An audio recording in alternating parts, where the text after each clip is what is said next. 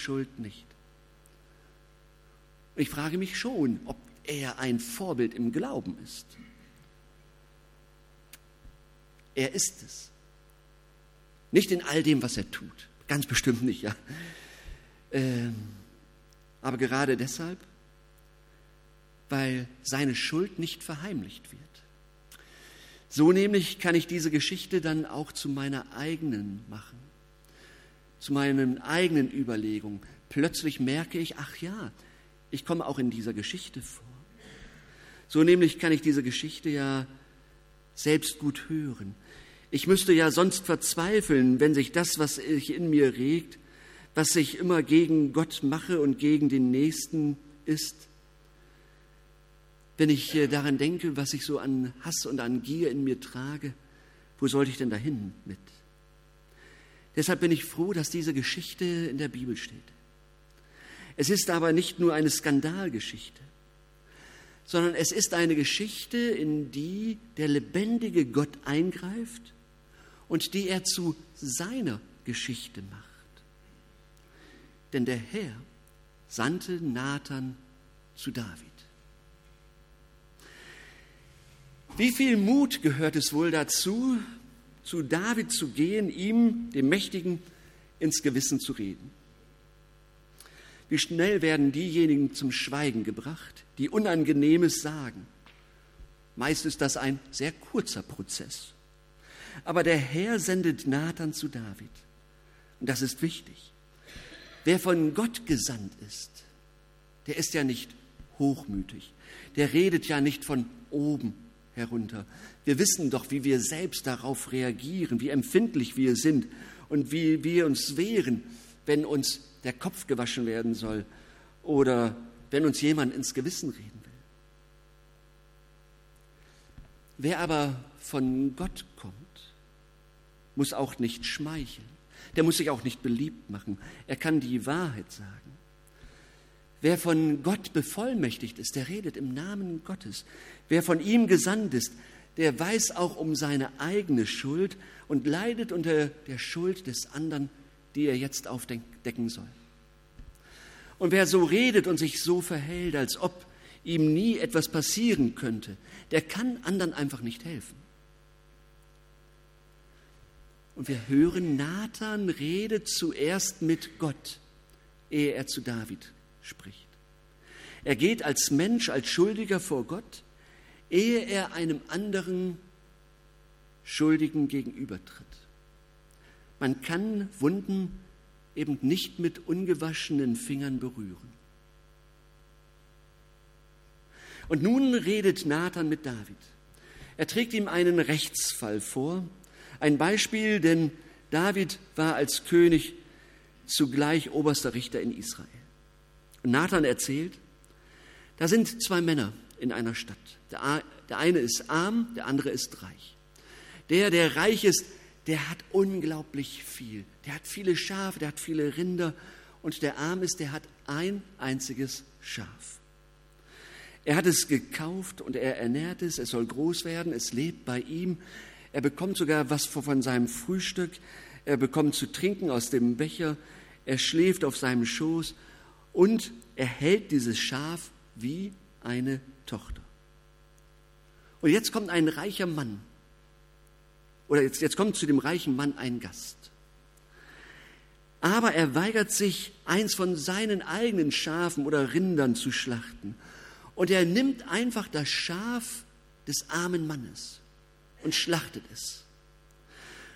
Weiter kann Nathan gar nicht erzählen, denn David geht sofort dazwischen und urteilt, so wahr der Herr lebt. Dieser Mann muss sterben und er soll das Schaf, das er genommen hat, vierfach bezahlen, weil er das getan und sein eigenes geschont hat.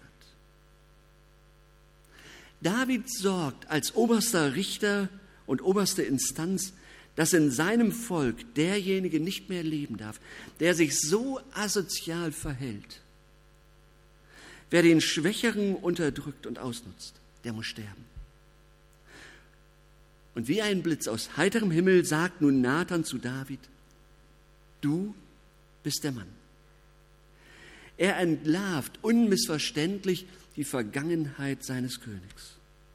David hat sich in dieser Sache selbst das Todesurteil gesprochen. Was er verschweigen wollte und verschwiegen hat, das bringt Gott jetzt zur Sprache. Er lässt sich von David eben nicht überlisten. Was David verheimlichen will, wird jetzt öffentlich verhandelt. Was zugedeckt wurde, wird jetzt aufgedeckt. Und wir sind jetzt in der Passionszeit, in der wir ganz nah an Jesus heranrücken, an das, was Jesus für uns getan hat. Wir sehen auf das Kreuz, wir sehen auch auf unsere Schuld und wir sehen auf den, der die Schuld ans Kreuz bringt.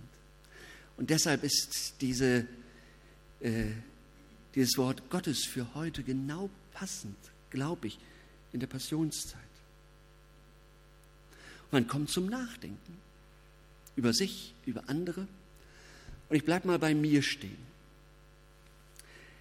Beim Nachdenken empfand ich an dieser Stelle in mir recht Widersprüchliches. Ich möchte euch kurz daran teilhaben lassen. Die Rollen in dieser Geschichte äh, von Nathan und von David sind ja heute Morgen nicht so verteilt, dass ich als Prediger hier vorne der Nathan bin. Ja? Es könnte doch umgekehrt sein. Nämlich so, dass einer aus der Gemeinde zu mir, dem Prediger, sagt, du bist der Mann.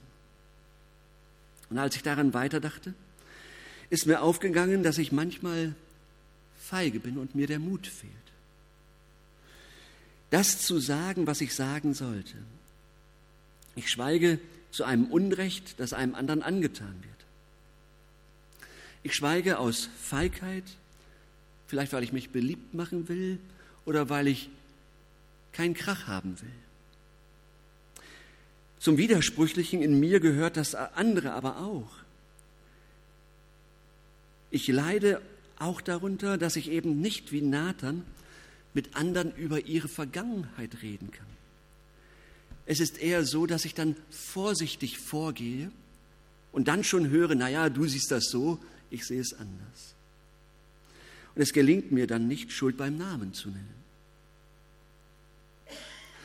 Weiter zum Widersprüchlichen gehört auch, dass ich mich manchmal nach einem Nathan sehne, nämlich dann, wenn ich unsicher bin, wenn ich nicht genau weiß, welche Entscheidung richtig ist, wenn ich vielleicht in Schuld verstrickt bin und alles ziemlich verworren im Leben ist, dann wünsche ich mir jemanden, der sagt, Mensch, mach das doch so oder mach das so.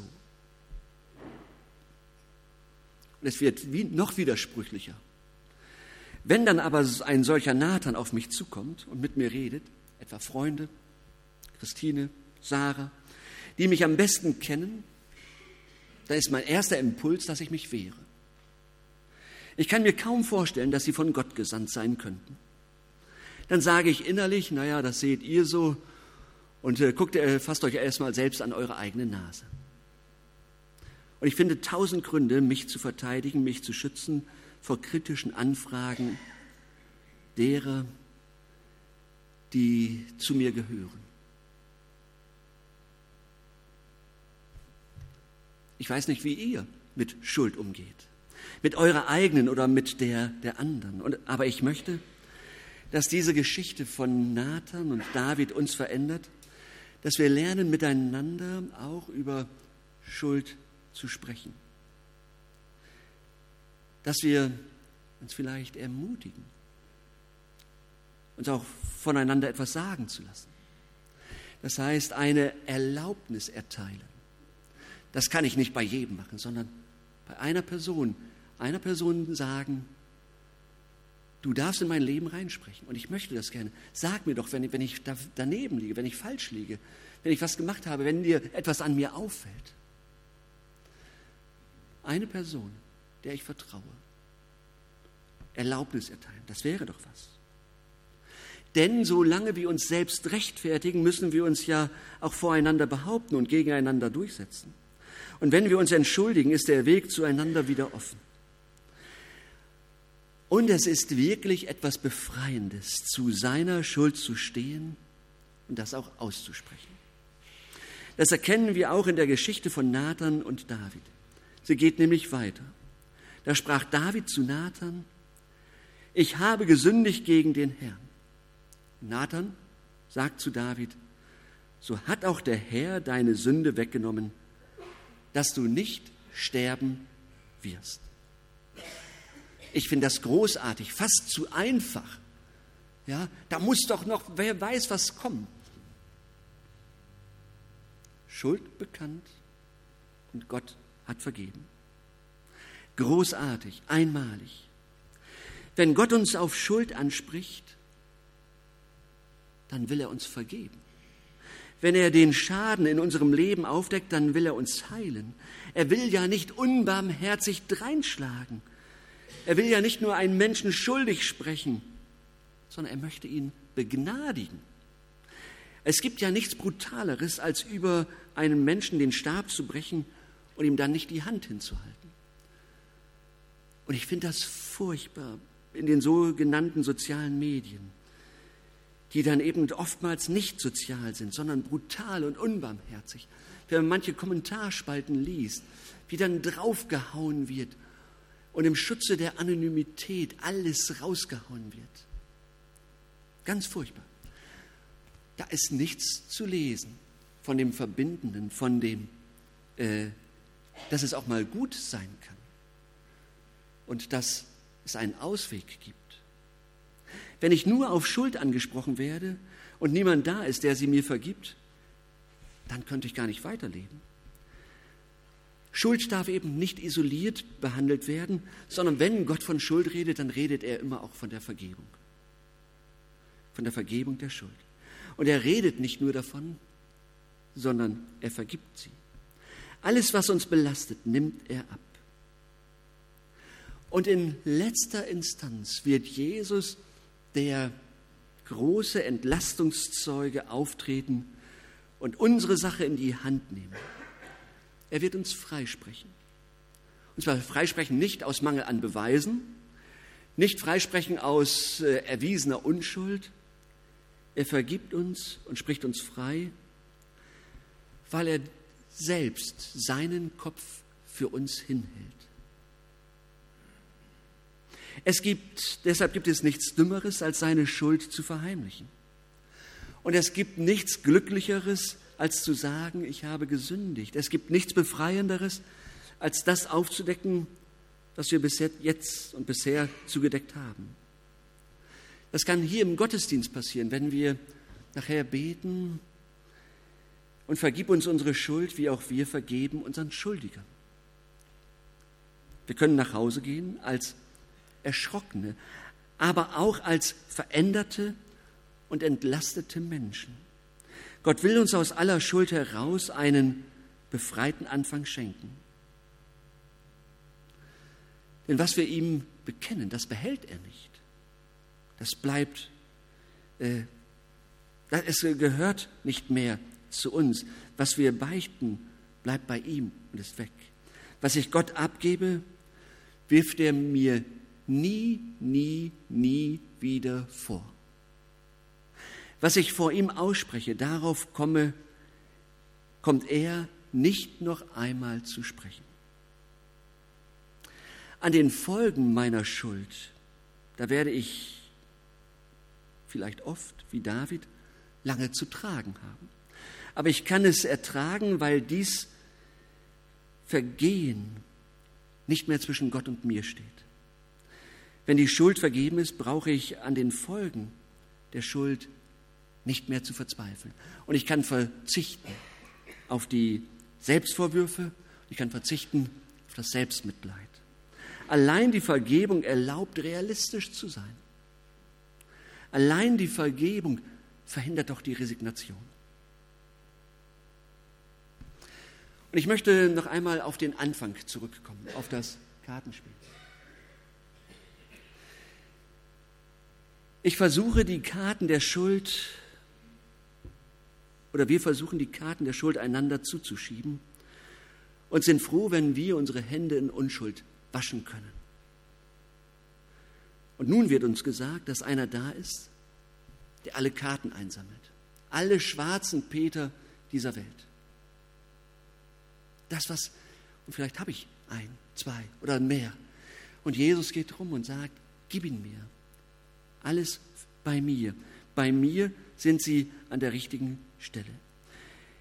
Und Jesus wehrt sich nicht, er weigert sich nicht, sich für Schuldige verurteilen zu lassen. Er hat alle schwarzen Peter der Weltgeschichte in seiner Hand und er behält sie.